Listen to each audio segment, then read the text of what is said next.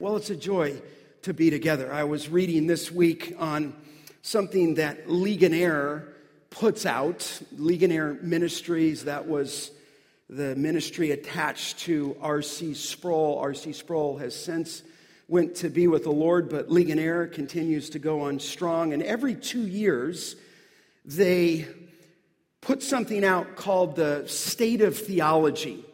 And the State of Theology is a survey that kind of helps uncover the state of maybe evangelicalism. And they take this survey every two years to kind of take the spiritual temperature of the United States to equip the church with answers. And these are questions that they pose to the confessing evangelical community. And if I'm just honest with you, the survey doesn't look good at all. And, and again, a survey is a survey, I understand that, but it gives you a little bit of a thermometer of the condition. Statement number three how would you answer the question? Here's the statement um, God accepts the worship of all religion, including Christianity, Judaism, and Islam. How would you answer that? He accepts the worship of all religion, including Christianity, Judaism, and Islam. Well, hopefully, we've been studying the Gospel of John, and we know Jesus said, I am the way, the truth, the life. No man comes to the Father but through me. He made an exclusive claim. We would agree with that. But the finding of that statement was 51% of the people surveyed agreed with that, that he accepts the worship of all religion. These are people in churches, Christian schools, and so forth. Statement number 11 how would you respond? Everyone sins a little, but most people are good by nature. Everyone sins a little, but most people are good by nature. The finding was 52% of evangelicals agreed with that statement. I mean, that's just concerning. if you don't have a right view of sin, then why would you have a need for the gospel. 52% agreed with that. It flat, flatly contradicts the Bible and teaches the Bible that teaches the corruption of every human being, declares Romans chapter 3 that no one is good by nature. On an encouraging note, evangelicals overwhelmingly agree with statement number 13. What would you state at 13? God counts a person as righteous not because of one's works, but only because of one's faith in Christ. We would agree with that. And the finding was that 91% agreed with that statement. That doesn't really surprise me. We so focus on the grace of God, and rightfully so, so focus on the righteousness of Christ, I would think that most true pastors would and church leaders do. So that's a good, that's a good thing, 91%. But that was followed, if you will, down somewhere, statement number six. How would you answer? Jesus, here's the statement, is the first and greatest being created by God. He's the first and greatest created being create, or first and greatest being created by God. 78% agree with that statement. Wow. As though God created him. I don't know what John 1 1 is in the beginning was the Word. The Word was with God, and the Word what?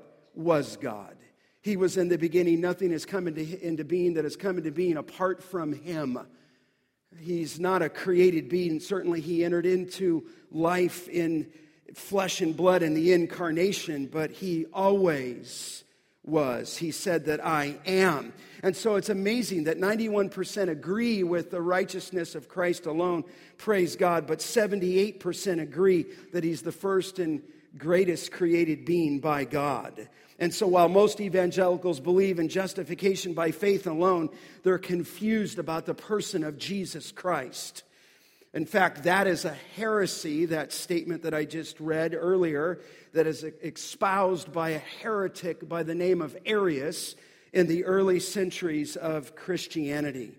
What would you say with statement number 20? I suppose I'm preaching to the choir, although I think this is what people believe. Here's the statement worshiping alone or with one's family is a valid replacement for regularly attending church. It's valid. Just stay at home. 58% of the evangelicals agree with that statement. I mean, you're here. Praise the Lord, you know. But I, I think that would be true in many people's case. I think it is true. I think it's true in our community. Statement number 30 religious belief is a matter of personal opinion, it's not about objective truth. It's personal opinion, not objective truth. 60% of the evangelicals agree with that. It's amazing. I mean, I spend my life trying to be a broker of objective truth, but for many evangelicals, it's a matter of personal opinion. Listen, if you have that view, just let the high schoolers go through high school thinking like that. And then when they end up in the university system, we'll understand why in some denominations they lose 80% from graduation of high school to, to, to the next year. They're just completely gone from the church. I mean, the survey reveals that many people do not understand the holiness of God, the reality of sin, the way of salvation in Jesus Christ. And I just want you to know that it's so vital that we get our Christology right. We, we desperately need a word from the living God even this morning. It is so important that we get what I would call our pneumatology right. Pneumatology is just simply the word for the doctrine of the Holy Spirit. In fact, we're about ready in this church as I get back a few weeks to embark on the study of the Holy Spirit in John 14. We'll begin even this morning, and I just can't tell you how personally excited I am for that. I, you know, this is my first time teaching through John. You know, some people think, well, hey, Scott, you've been teaching through John all your life. No, I'm in search and discovery every week with you. I just get there before Sunday, right? So I'm just thrilled about the Holy Spirit because the Holy Spirit is such a confused, mystical, syncretistic thought today that we're not even quite sure what the Holy Spirit is or does. But I just say at our church, we want to get our Christology right. We want to get the doctrine of pneumatology right, the doctrine of the Holy Spirit. I'm just so excited to be studying that. Well, if you would take your Bible, look in John 14 as we continue in our exposition of John's gospel. And here in John 14, as we've looked the last weeks, our Lord is desirous of giving hope to these disciples before his departure. Shay read the text this morning. Jesus, you remember, is in the upper room uh, I keep saying that the last few weeks. He is in the upper room with his disciples. It is Passion Week. It is particularly Thursday night. He is just hours before the cross. In fact, he may just be making his last statements to go out to the Garden of Gethsemane. Judas has already betrayed him. Judas has left the building. And Jesus kept telling his disciples, I'm going to leave, and where I'm going, you can't come. Put yourself in the midst of their shoes, if you will, to walk and talk with the Savior for three years. And now he says, I, I, I'm going, I'm leaving. And then he would say right in front of them at the Last Supper to Peter, Listen, not only will you not follow me, you'll deny me three times before the night's out. And, and that's their, their peer-to-peer leader. And if Peter's going to defect, at least at that point, then what will become of the rest? So the question would be as we walk through John, what does Jesus say to these bewildered disciples in the midst of turmoil, in the midst of the chaos, in the midst of his departure? And what does he say to you even this morning? Blake prayed earlier that the Lord would give us hope, and he does give us hope. He gives us hope in this passage. So we've been studying together 14 1 through 14, and we're looking at five declarations that provide hope in the midst of human chaos, okay? Five declarations. We've looked at the first three. First, he declared words of comfort. He told these disciples, you see it, remember that in 14:1, let not your hearts be troubled. Believe God, believe also in me. In other words, don't be troubled and here's why. I'm going to prepare a place for you in heaven. What hope to them, what hope even to us that where I am, Jesus said, you may be also. He's declaring to them this these words, if you will, of comfort that he's leaving, but he's preparing a place. And we said he's not going to start a construction business. He's going to prepare the place, and the going there is by virtue of his death, by virtue of his resurrection, and by virtue of his ascension, by virtue of his work as the Lord Jesus Christ. He's preparing the place for us. He did it all. And then, secondly, that place that he goes to led in the second declaration to wondrous claims that I'm the way, the truth, and the life. Exclusive claims. And we looked at all of that. That is all online. You can hear that. And then, thirdly, he declares where we left off the wonder of his character, his oneness with the Father. And we looked last time together that there were two signposts that revealed, if you will, his character. They were his words and they were his works. And together, they reveal the deity of Jesus Christ and the oneness with the Father. Now, this morning, where we're heading is 12 through 14. I just want to get it out there and then we'll pick it back up. The text is moving us. I want you to see this flow from the words of comfort, let not your heart be troubled, from the wonderful claims that he makes that I am the way, the truth, and the life, from the oneness that he shares with the Father to the mission that he leaves with the disciples, to the mission that he leaves with you this morning. Uh, I would like to say, although sometimes it's overused, that we are a missional church. If you're here this morning uh, and you're part of our church, then we want to be on mission. We want to be on purpose, if you will. We want to be on point. And so he's moving us from comfort, claims, character to this fourth declaration. And here would be the question How did the disciples carry on without him? How do you carry on without him? Maybe never even at that point seen him. How can they be empowered if their leader, the Lord Jesus Christ, is moving to his Father? How can they be empowered to move forward with the gospel in his absence? And here's the text in 12 through 14. He provides, he supplies the power needed for the disciples and for you to carry on the mission. Now, that power is going to be displayed in these final two declarations. Let's look at those together. First, Jesus, and that would be number four, declares a wondrous consequence. A wondrous consequence. He's leaving. And in this declaration, not only comes out comfort, claims his character, but consequences because of his departure. Uh, look at verse 12. It's a stunning statement. Truly, truly, I say to you, whoever believes in me will also do the works that I do, and greater works than these he will do because I am going to the Father. That's a stunning statement.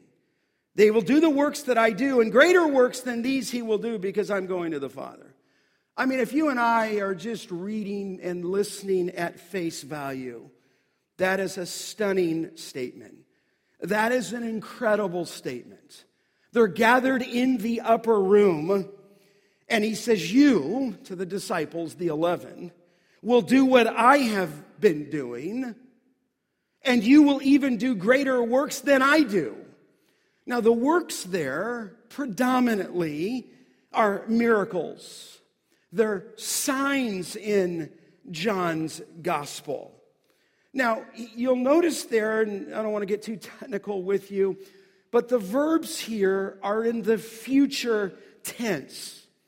This is a post resurrection ascension, promise. They're futuristic verbs. Just look down again in verse 12. Whoever believes in me will also do, will also, future. Verse 12, do greater works than these will he do because I am going to the Father. He says in verse 14, if you ask me anything in my name, I will do it. We, we understand. Now, what could this mean? What do you think it means? I think there's some people in certain movements who believe that the works are just the same today. And I'm just reasoning with you. I don't have like a lot to say. Of course, they're not the same. Nobody has ever done the same. In fact, how many miracles do you think Jesus did in the Gospels? I mean, you're probably thinking they're all miracles. 36. Okay? How many did he do in the book of Acts? I think 21.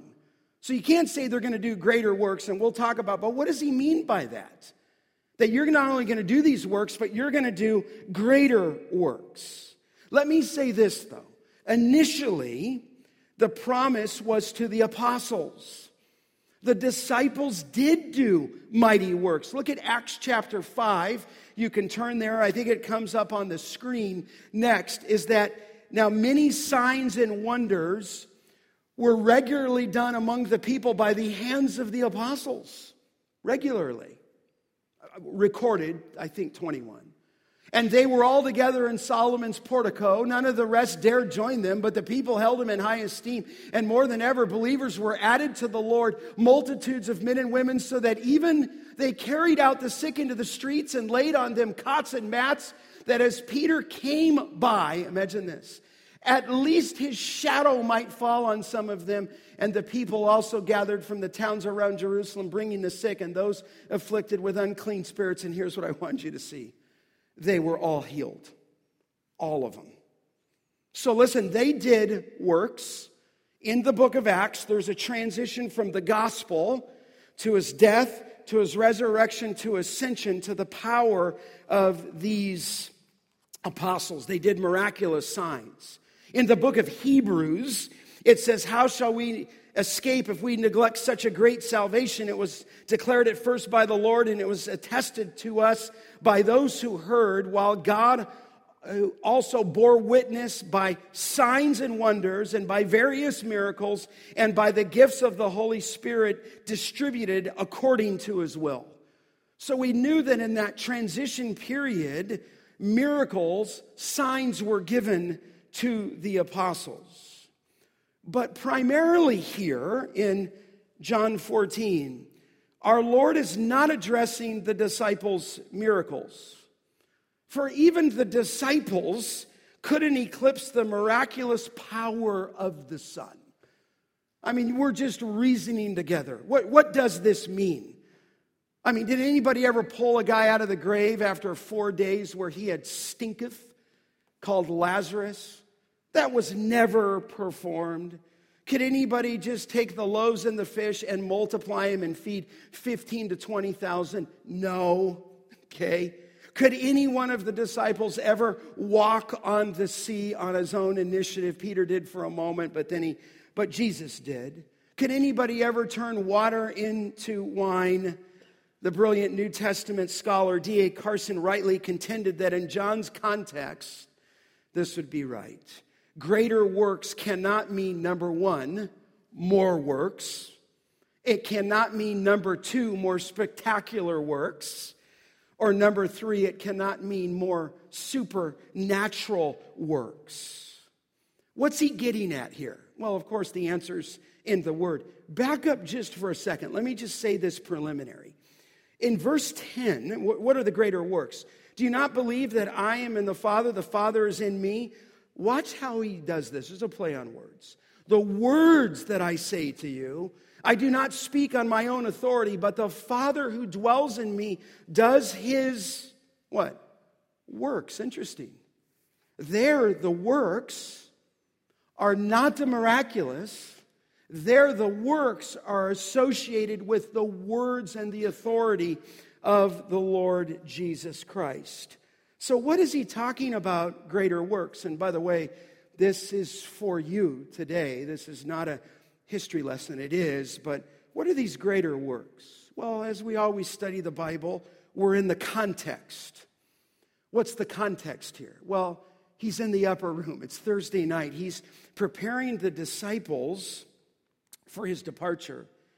And he's preparing his disciples for the coming of the what? The Holy Spirit. Okay? Look at 14, verse 16 with me. He said, And I will ask the Father once he dies, sins, so forth. And he will, future, coming, give you another helper to, to be with you forever. We know that, that the helper, the parakletos is the word, is the Holy Spirit, sometimes translated the comforter. I am going to give you the Holy Spirit. Glance down at 14, verse 25. These things have I spoken to you that I am still with you, but the Helper, and he identifies him, the Holy Spirit, whom the Father will send in my name, he will teach you all things and bring to your remembrance all that I have said to you. Maybe we'll get into this in the future, but certainly one of the greatest characteristics of the Holy Spirit is to teach you all things. And that directly to the apostles. That means that what the apostles penned is through the agency of the Holy Spirit, but the Holy Spirit is a teacher. I think we've got him today as a force. We've got him as something mystical. We've got him as something um, uh, only spiritual. It is the Holy Spirit, but we'll look at that as we move forward. But here in the context, he's going to send the Holy Spirit. Follow the logic here. As a result of his departure to the Father, he sends the Holy Spirit in a matter of days, and the disciples, here's the flow, will not only do the works which Jesus did at a point in time, miracles in the physical realm, but they will do greater works, namely miracles in the spiritual realm. So when he talks about greater works here, in the context of that phrase in 1410, I don't think it's greater works of power, and I'll explain this, but greater works of scope, greater works of extent, greater works of the worldwide spread of the gospel. The greater works, and I'll demonstrate this to you, is the miracle of a changed heart. The greater works is the conversion of a soul. The greater works would come in history, if you will, through the proclamation of the Word of God, anointed with, if you will, the Holy Spirit who convicts of sin and righteousness. In other words, beloved, because of his departure to the Father, the Holy Spirit comes in a new way. The Holy Spirit releases power to the disciples. It releases power to you. It is the Holy Spirit that allows us to bear fruit and proclaim the good news of the gospel. Let me show you just what I'm trying to demonstrate. Look in your Bible, turn to the book of Acts. I think you're going to see this. In the book of Acts, a transition took place, and we know that from the life of the Lord Jesus Christ to the early church. But do you remember in Acts chapter 1, look there, in verse 5, here Luke says, he's writing a book in 1 1 to, O Theophilus, I have dealt with all that Jesus began to do until the day he was taken up. And so there's until his ascension, and he had given commands through the Holy Spirit to the apostles whom he had chosen. Interesting. And then in verse 5, for John baptized with water, but you, future, will be, in this next chapter, baptized with the Holy Spirit not many days from now. So they're waiting, if you will, after his death, after his resurrection, okay? He will ascend here, but they're in that room waiting for the coming of the Holy Spirit. Glance down in chapter 1 in verse 15. It says there, in these days, Peter, still before Pentecost, stood up among the brothers. Now, this is interesting. The company of persons was in all about what? 120. Now, now, to me, this is interesting. At least at one point in the gospel, he sent out 70. But now, after his death, after his resurrection, there's 120. Glance down at chapter 2, verse 33. Again, a statement on the coming of the Spirit of God.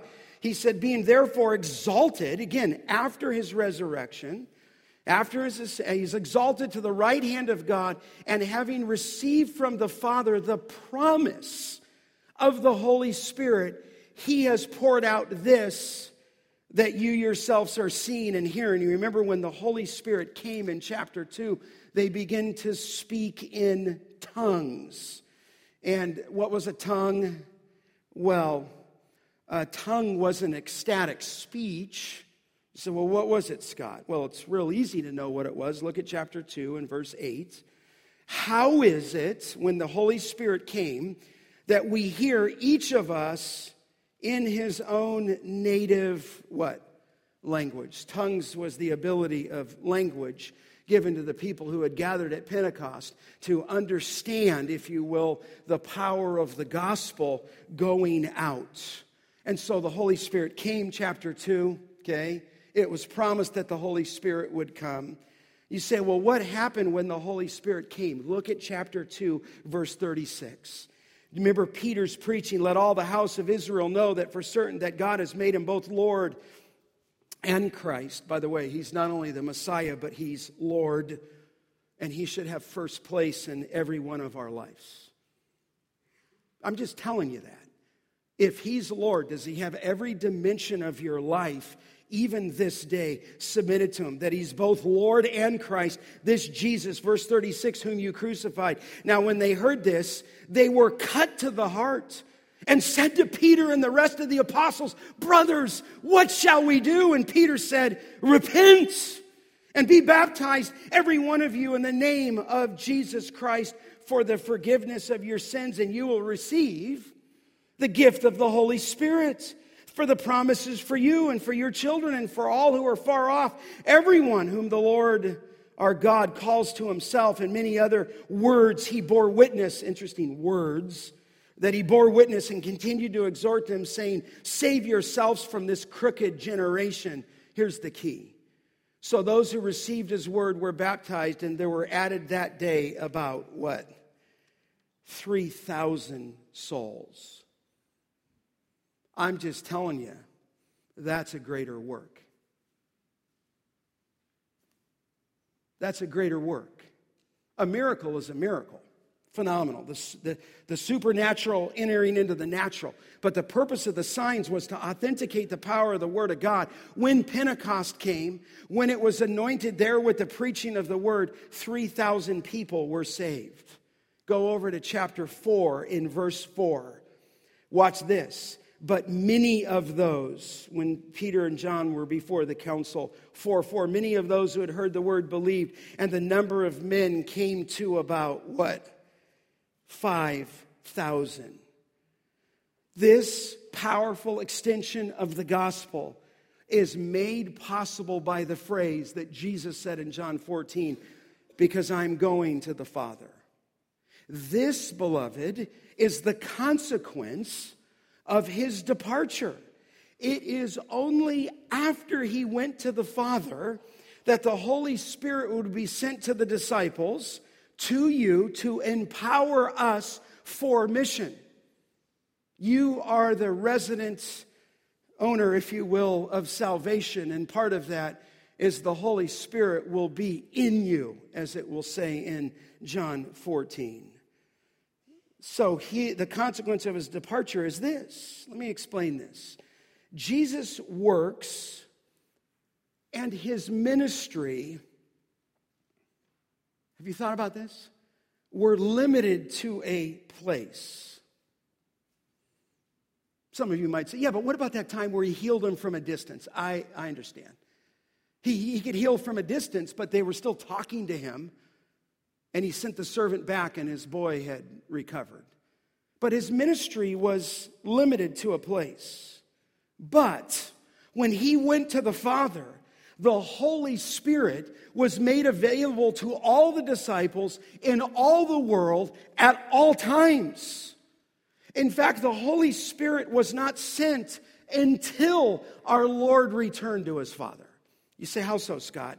Would you look back just for a moment in John 7? Let me just show you. He had to be sent to his Father, did our Lord Jesus, so that the Holy Spirit would come. Do you remember in John 7 when he was talking about the rivers of living water? And it says in 737, on the last day of the feast, the great day, he stood up and cried out, If anyone thirst, let him come to me and drink.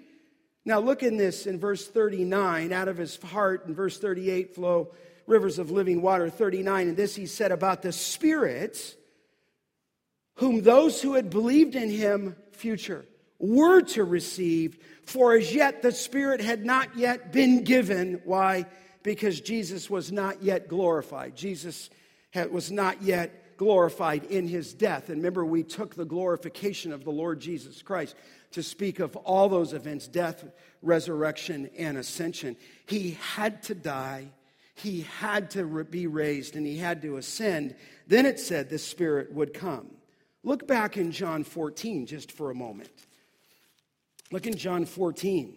The, the, in other words, the greater works is the power coming to the disciples, both in transition into us.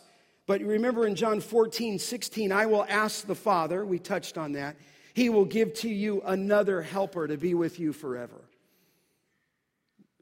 That must have been encouraging. He's leaving physically, but I'm giving you the, the Holy Spirit to be with you forever. Look at verse 17. Even the Spirit of truth, by the way, it's not mystical.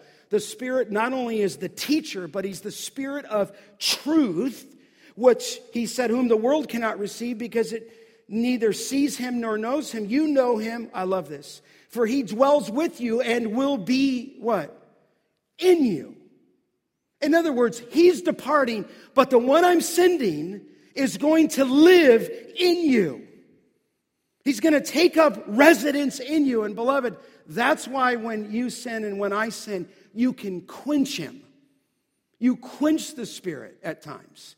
And so, what do you do? You have to confess your sin. In fact, I always know I'm a Christian. You've heard me say this, not because of what I do right, but because of when I sin, the guilt that comes to me because the presence of the Holy Spirit taking up residence in me won't allow me to live in a continued state of sin.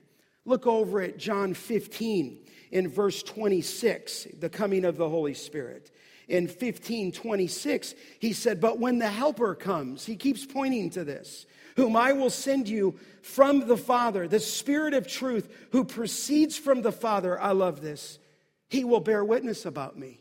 In other words, the chief operation of the Spirit of God is to bear witness about the person of Christ.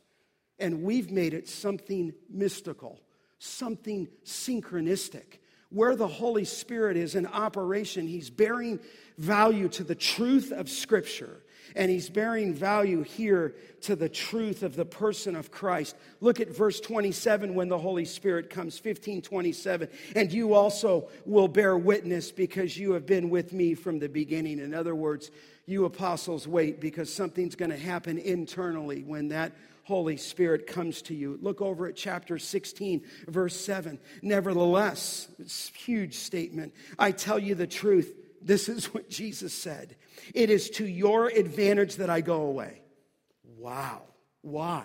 Here's the wondrous consequence. For if I do not go away, the Helper will not come to you. But if I go, I will send him to you. And when he comes, here's another operation of the Spirit of God.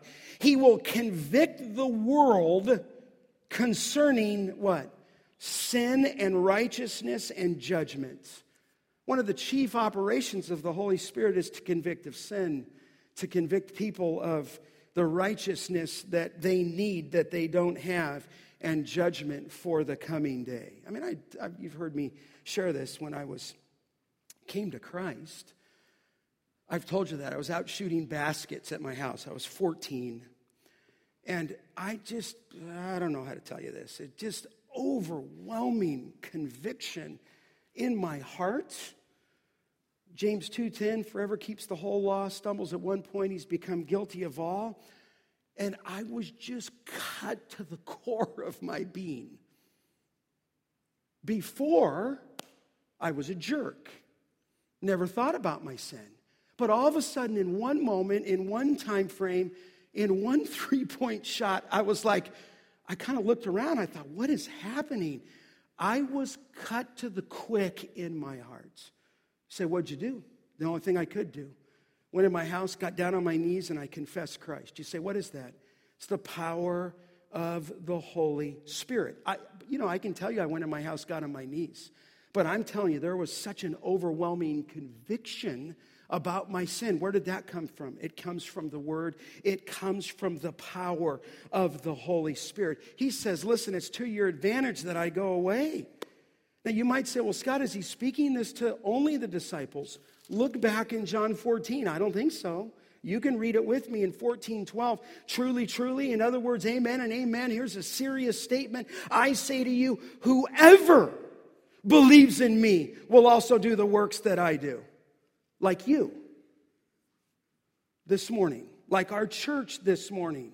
So, though Jesus would depart from the world, the wonderful consequence is that he sends to you the Holy Spirit to accomplish the greater works. The greater works are not necessarily that of miraculous miracles, but here it is in the scope and the extent of the proclamation of the gospel going to all the world. Let me put it this way Have you ever thought about this? For three and a half years, Jesus never set foot outside of Palestine. That might shock you, but he never set foot outside of Palestine. He was locked and loaded in that area on your Bible map, okay? But as soon as Acts comes and the Holy Spirit comes and the church is started, the gospel goes throughout the world to the point in 17:6 of Acts that these men have turned the world what? Upside down. And so now the Holy Spirit empowers you to participate in the proclamation of the gospel. Let me put it another way the greater works.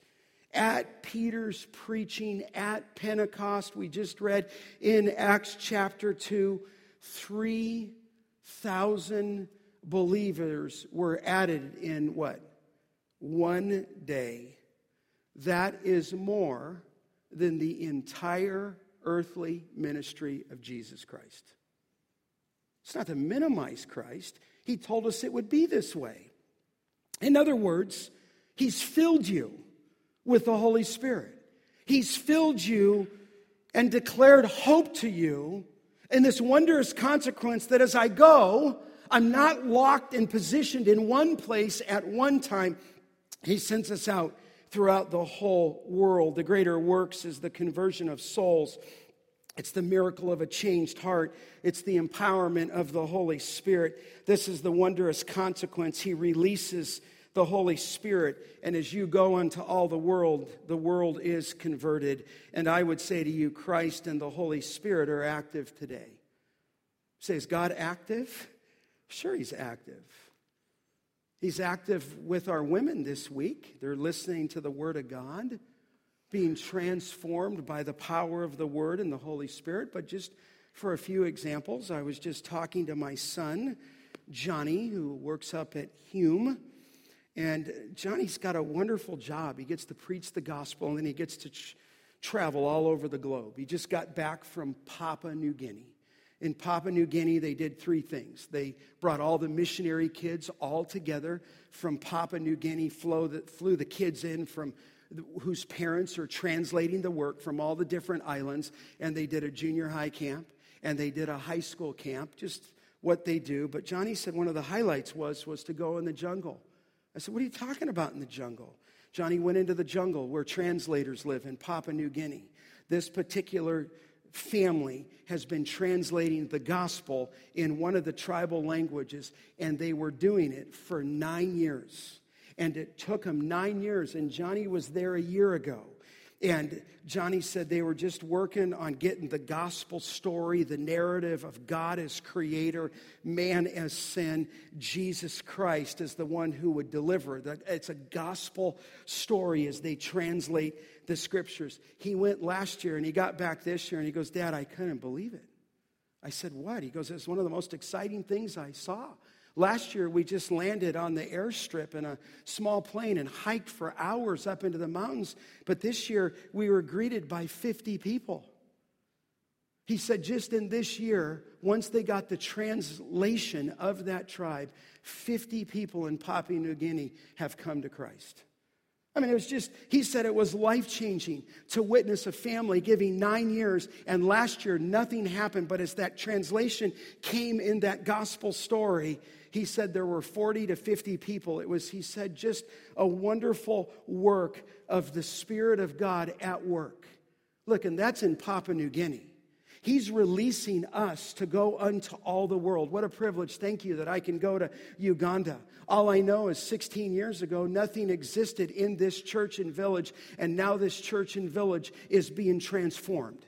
They've got 300 kids in their school who are being instructed both in uh, learning but instructed in the scriptures. Shannon's got a church of three to 400 people. He's expecting 2,000 people at the opening of this celebration. All I know is you've been empowered by the Holy Spirit. I was just thinking of when Corey and Christine were here a couple of weeks ago, just a few years ago. Remember at nine o'clock over there in the Generations building, there were just four teenage boys in the city of Pokerdets. All I know is four years later, if you were to go there, there's a church of 150 people.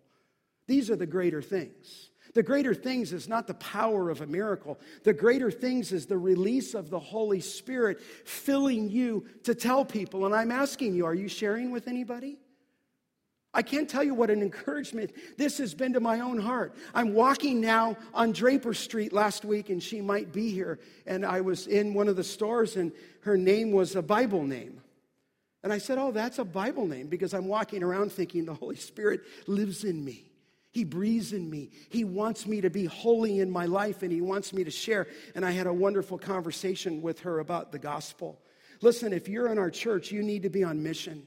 If you're in our church, you need to be sharing with somebody. If you're in our church, who do you got identified at the holidays coming up? Or is it just the same old, same old with all the cousins and all the family?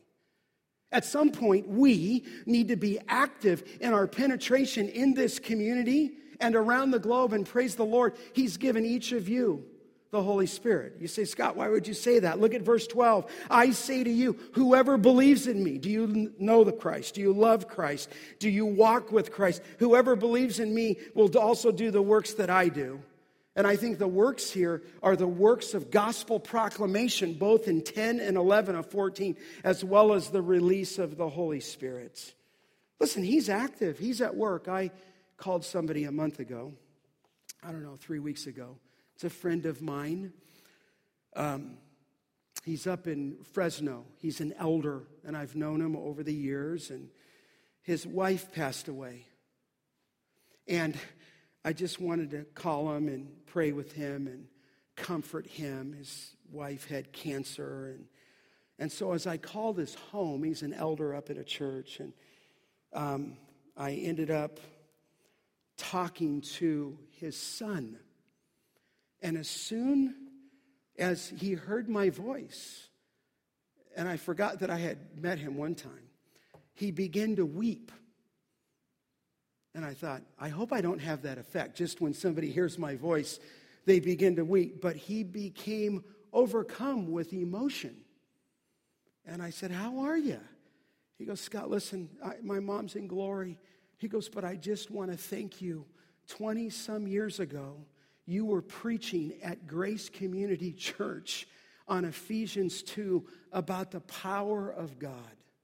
And he said, God, and I had no idea this. He said, God used that sermon and the proclamation of the word by the Spirit to open my heart and redeem me right in my seat. Now, listen, I didn't know that. I don't know what goes out from this place, and neither do you know how the Lord's going to use you, but you need to open your mouth. You're a supernatural, disciple filled, uh, empowered disciple that should be telling others about the good news. This is the greater works, it's the gift of salvation, it's the miracle of salvation. In fact, you should have seen Tyler Tartaglia two weeks ago just speaking about the love of this body of people who just kept loving him when he kept doing drugs and alcohol. He said it just, he said it overwhelmed him because people who loved him were talking to him, declaring, I'll tell you, that is the miracle that took place inside that young man's heart. Amen? Listen, the greater works, certainly the disciples did some of those. Just they were all healed, as it said in Acts 5. But the greater works is the works of conversion, and Acts proves that. I'm just reasoning with you. 3,000 people were saved in one day, and at the most, we can find 70 people following Christ at the end of his earthly ministry. Three years. It's not to minimize Christ. It's to recognize that it's to your advantage that He goes to give you the Holy Spirit. I just pray have you lost your passion? If you're an adult and you're in this church, I feel led to say this. You need to be opening your mouth. If you're a young man, your family ought to see you sharing the gospel with people. If you're a single man or a single woman, at what point, at what place do you have contact with outside this body? I just pray, and so many of you are doing that. Keep going. But for some of you, you say, Well, Scott, what can I do? Recognize that when you came to Christ, He put inside you the presence of the Holy Spirit who lives within you, who's causing you to be holy, causing the person of Christ to be magnified, elevating the Spirit of truth. Listen, these are the greater works. Church history would prove that. Do you realize from the point of Pentecost and the next 300 years of Christianity, it closed nearly all the temples of the Roman Empire, and Christianity numbered its converts by the millions. That's the greater works. And it's down, it's done down through the centuries, and it continues today. And so, by his departure, the apostles will not only do the greater works of the miracles, certainly in the book of Acts in the physical realm, but they'll do greater works, if you will, the miracle in the spiritual wor- world of salvation. The implication here is regeneration. The implication is new life. What do you think about the guy that had been born blind who had received his sight from the Lord? You think he's more thankful for sight that he received from the Lord? Or do you think that he's been in glory for 2,000 years and one day at the second coming he's going to get a new body? Do you think the woman who was healed after 12 years of internal bleeding, she comes up to Jesus, she touches the fringe of his cloak, and the best I can understand it, the gospel said Jesus knew power went out of him. Like what that was, I don't know. Was it kind of like, yeah, I don't know. He just knew and he turned around and he said, Who touched me? And the disciples, you know, the kind of, they were somewhat knuckleheads sometimes. What do you mean with all these people? Who touched you? And he looked at the woman and the woman came to him and dropped on her knees. It was me. I've been bleeding for 12 years and he wanted to find who she was because he said to her, Woman, your faith has made you what? Whole. He healed not only the internal bleeding and all the money that she had spent at countless doctors, but he healed her soul because she just believed if she touched Christ, she would be healed and she got the better miracle, eternal life. Listen, I'm just reasoning with you. We make a big deal today, some people do in denominations, about the miracles, but I've never seen anybody do what Jesus has done just go out and clean out a hospital. I've never seen somebody come back from the dead that was recorded in real event, but I will tell you this that inside you, He's going to illuminate this book for you to make a difference. You know, some of you, I'm, I'm being really honest here, maybe there's something in our community that we haven't done and we haven't started. You know, some of you are coaches on soccer teams and football teams. Listen, live your testimony, but speak that out. Maybe at Christmas time, instead of putting all your family together at every function, maybe sometimes include someone who's not part of that. I, I just don't ever want us to get so comfortable. So he says, Here's something of these greater works. You say, Scott, do I have a little bit more help on the way? Yes, there's a fifth and final declaration, okay? Um, a fifth and final declaration, and it's this. Uh, you know, I just paused right there because my, my time is up. I'm going to pick this up. There's two, it's too important. What did he mean? Here's the fifth and final declaration is a wondrous capacity in prayer where he said in 13, Whatever you ask in my name, I will do that the Father may be glorified in the Son. And then he says it a second time If you ask me anything in my name, I will do it. It is the fifth one, the promise of a wondrous capacity. He said, If you pray, conditioned by in my name, I will do it. This has been so freeing to me. If you don't feel like you have the resources or the power or you don't have the personality to open your mouth, one of the things you can do is He's given you a wondrous capacity that if you just pray, He will do it. There's four conditions here. We'll pick that up the next time. But if you're praying in His name, then He is going to do it. So if I'm praying this morning, Lord, the ladies have already had a wonderful time.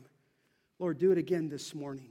Transforms hearts, transform lives. Father, would you be glorified through the Son by them being together? He's going to do it. What, what are you asking God for? Maybe you see something that you want greater, um, you, you, want, you, you want to see your life grow in greater proportions, or you want to open your mouth, or you're an elder and you want to open your mouth, or you're a pastor and you want to open your mouth, listen, you can just start praying for this wondrous capacity. And I'll tell you what it means. If you pray in his name, it doesn't necessarily mean if the football teams praise, you're going to win. So we'll talk about that, okay? Because these are confused verses. But I'm going to come back to this, but this is a wondrous capacity here.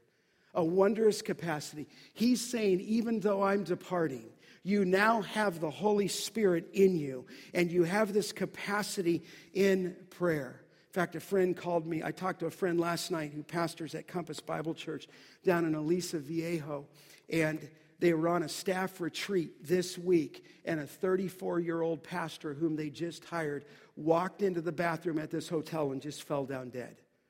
Leaves behind a wife, leaves behind two kids. That service is going on today. Now, listen, I have enough belief in the scripture that if we're praying in his name for this woman to find comfort, for these kids to find comfort in the person of God, I'm praying that that church would come alive today, that the people would come alive, so that the Father would be glorified in the Son. Listen, here's the declarations of hope. You say, well, Scott, maybe I've just been. Uh, too long in this thing and I'm not changing. Listen, find a way to change. Find a place to plug in. Go to men's equippers. Go to the women's Bible study. Go to one of our six equipping classes. Share your sin with somebody, but get some help. He will help you through the Spirit and by this wondrous capacity in prayer. Can we pick it up next time? I'm excited for the Holy Spirit and what's going to happen in the life of our church.